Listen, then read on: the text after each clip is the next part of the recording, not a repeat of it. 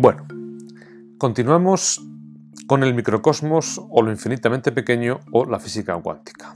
Bien, a la izquierda vemos mm, un átomo, lo que tradicionalmente representamos un átomo. Sin embargo, cuando miramos a través de un microscopio electrónico, lo que vemos es lo que hay a la derecha. simplemente para que ejemplifiquemos cuando hablamos de modelos, lo de la izquierda y cómo es realmente la realidad, que no coincide exactamente eh, mucho. Bueno, la física eh, cuántica. Fundamentalmente dos autores, Redding y Heisenberg. El presupuesto de la física clásica era que las propiedades de la materia varían de manera continua. Ellos descubren otra cosa, se descubre que a escala atómica el presupuesto anterior realmente no se cumple, sino que algunas propiedades varían de forma discontinua en paquetes o saltos o quantums de energía. Que la luz se comporta unas veces como onda y otras como un haz de partículas, la mecánica cuántica da cuenta de este doble comportamiento de la, de la materia. En consecuencia, la mecánica cuántica puede explicar fenómenos complejos como la estructura de los átomos, la radioactividad, los enlaces químicos, el láser, el microscopio electrónico, los transistores, los chips. Eh, una segunda consecuencia es que el mundo físico no es completamente predecible. El mundo de las partículas atómicas está regido por la incertidumbre, el principio de indeterminación. Es imposible saber a la vez la posición y la velocidad de una partícula. Es decir, toda medida u observación implica una alteración del objeto observado. Lo único que se puede hacer es calcular la probabilidad. Bueno, ese sería un poco el resumen de lo que, quiero que os quedéis de la física cuántica. Vamos a intentar eh, acercarnos un poco a ello, explicarlo un poquito mejor. Que esto no pasa, no salta. Vale, ahora. Esto es la física clásica. Ya hemos visto cómo Einstein lo da un. Bueno, pues lo sacude de alguna manera. Vamos a abordar este tema, que es el realmente lo microcosmos, la materia, y cómo también le dan otro toque. Decía antes que eh, las propiedades de la materia varían de forma continua para la física clásica se consideraba que la materia era discontinua, de naturaleza corpuscular, el ejemplo es la luz, y la energía es continua de manera de naturaleza ondulatoria. ¿Qué queremos decir? Si yo eh, eh, tengo un foco de luz, una de luz que lo lanzo contra una pared, y en, este pared en esta pared hay dos ranuras, el choque en la siguiente pared crea dos sombras, claras y nítidas. Eso es lo que hace eh, una partícula eh, de luz.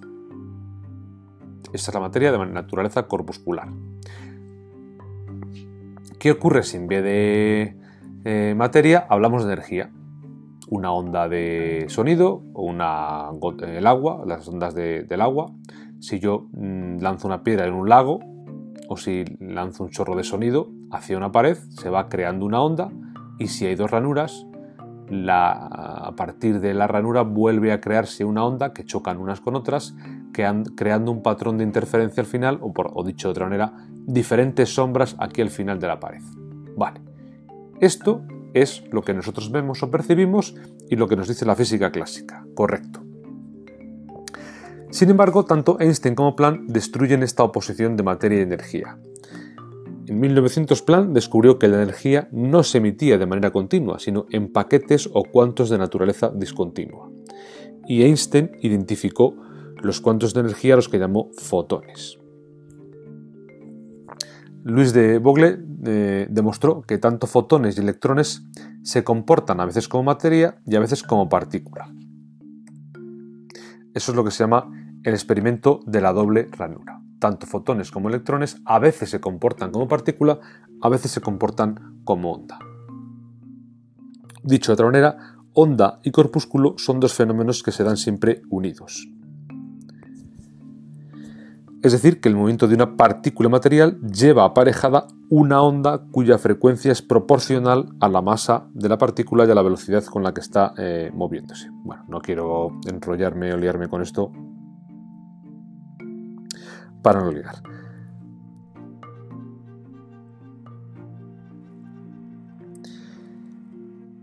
esto nos lleva a, otro tema. El problema que plantea es cómo realmente la realidad. Si unas veces se plantea como onda y otras veces como, un corpúsculo, ¿cómo acceder a la auténtica realidad cuando no puedo fiarme de los fenómenos que veo? Un ejemplo. Si un cuerpo no es más que un cuerpo, pero parece claro y se puede determinar con exactitud su posición en el espacio.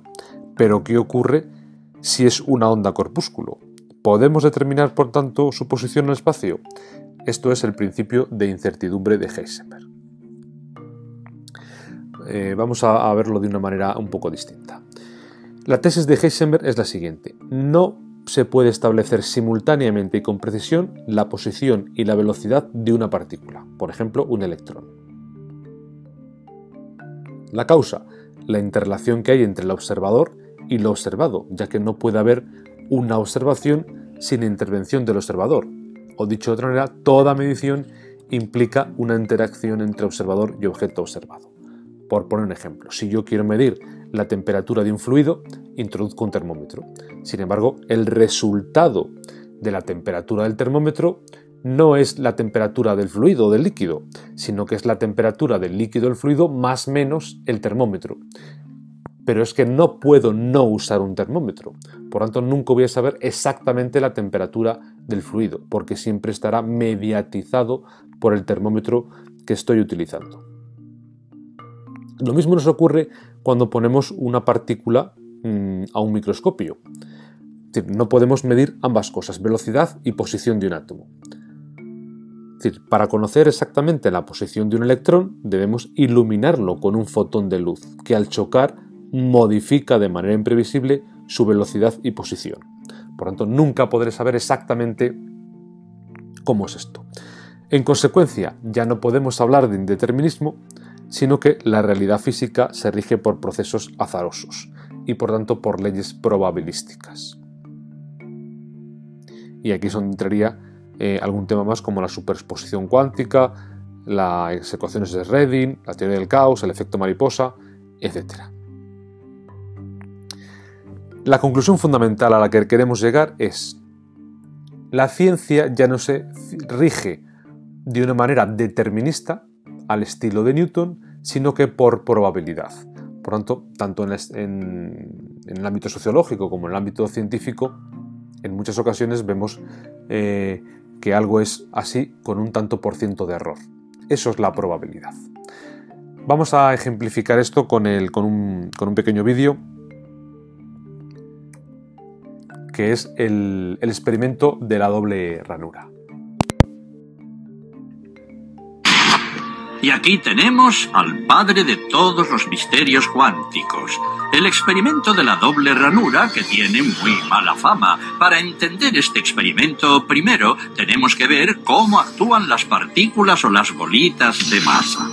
Si disparamos al azar un objeto pequeño, canicas por ejemplo, hacia la pantalla, vemos reflejado un patrón en la pared de detrás en la que han rebotado tras pasar por la ranura. Y ahora, si añadimos una segunda ranura, lo lógico es esperar ver una segunda franja en la pared de detrás. Ahora, probemos con ondas. Las ondas alcanzan la ranura, se propagan y llegan a la pared de detrás, donde tienen mayor intensidad justo enfrente de la ranura. La franja de resplandor demuestra precisamente esa mayor intensidad. Es un efecto similar al de la franja que dibujan las canicas. Pero cuando añadimos la segunda ranura, ocurre algo distinto. Si la parte superior de una onda choca con la inferior de otra, se eliminan entre ellas. De esta forma, en la pared obtenemos un patrón de interferencias donde chocan las dos partes superiores hay más intensidad, las líneas resplandecientes, y donde se eliminan no hay nada. Así pues, cuando lanzamos algo, es decir, materia, a través de dos ranuras, obtenemos esto, dos franjas de golpes. Pero con ondas, el resultado es un patrón de interferencias con muchas franjas. Muy bien, de momento. Vamos a ponernos cuánticos. Un electrón es un pedacito minúsculo de materia, como una canica diminuta, Lancemos una ráfaga a través de una ranura. Se comportan como las canicas, solo una franja. Si lanzamos estos pedacitos minúsculos a través de dos ranuras, tendrían que dibujarse, como en el caso de las canicas, dos franjas. ¿Qué? Un patrón de interferencias. Hemos lanzado electrones, pedacitos de materia. Pero aparece un patrón como con las ondas, no como con las canicas. ¿Cómo? ¿Cómo pueden trozos de materia generar un patrón de interferencias como una onda? No tiene sentido. Pero los físicos son muy inteligentes y pensaron, quizá las bolitas rebotan unas contra otras y crean ese dibujo. Y decidieron lanzar los electrones de uno en uno. Así no podían afectarse unos a otros. Pero estuvieron así una hora y vieron aparecer el mismo patrón de interferencias. No podemos ignorar la conclusión. Cada electrón sale como partícula. Se convierte en una onda de posibilidades, pasa por las dos ranuras e interfiere consigo mismo hasta que golpea la pared como partícula. Pero matemáticamente es aún más curioso. Pasa por las dos ranuras y por ninguna. Pasa por una y por la otra. Todas estas posibilidades están superpuestas las unas con las otras. El experimento desconcertó muchísimo a los físicos, tanto que decidieron mirar con atención para decidir por qué ranura pasaba en realidad el electrón. Pusieron un dispositivo de medición junto a la pantalla de las dos ranuras para ver por cuál pasaba y lanzaron el electrón. Pero el mundo cuántico es mucho más misterioso de lo que podían haberse imaginado. Cuando miraron, el electrón volvió a comportarse como una canica pequeña. Dibujó un patrón de dos franjas, no un patrón de interferencias. La misma acción de medir o observar por qué ranura pasaba conllevó que solo pasara por una, no por las dos. El electrón decidió actuar de manera distinta, como si fuera consciente de que lo observaban. Y en ese momento los físicos adentraron para siempre en el extraño submundo de los acontecimientos cuánticos. ¿Qué es la materia? ¿Canicas? ¿Ondas? ¿Y ondas de qué? ¿Y qué tiene que ver el observador con todo esto? El observador destruyó la función de onda con solo mirar.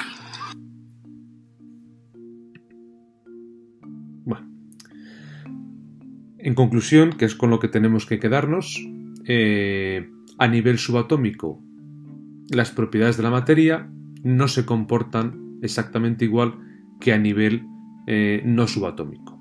En conclusión, toda medición implica una, una interacción. Un efecto de la física cuántica es el llamado efecto mariposa o sistemas eh, caóticos que vamos a ver en el siguiente vídeo.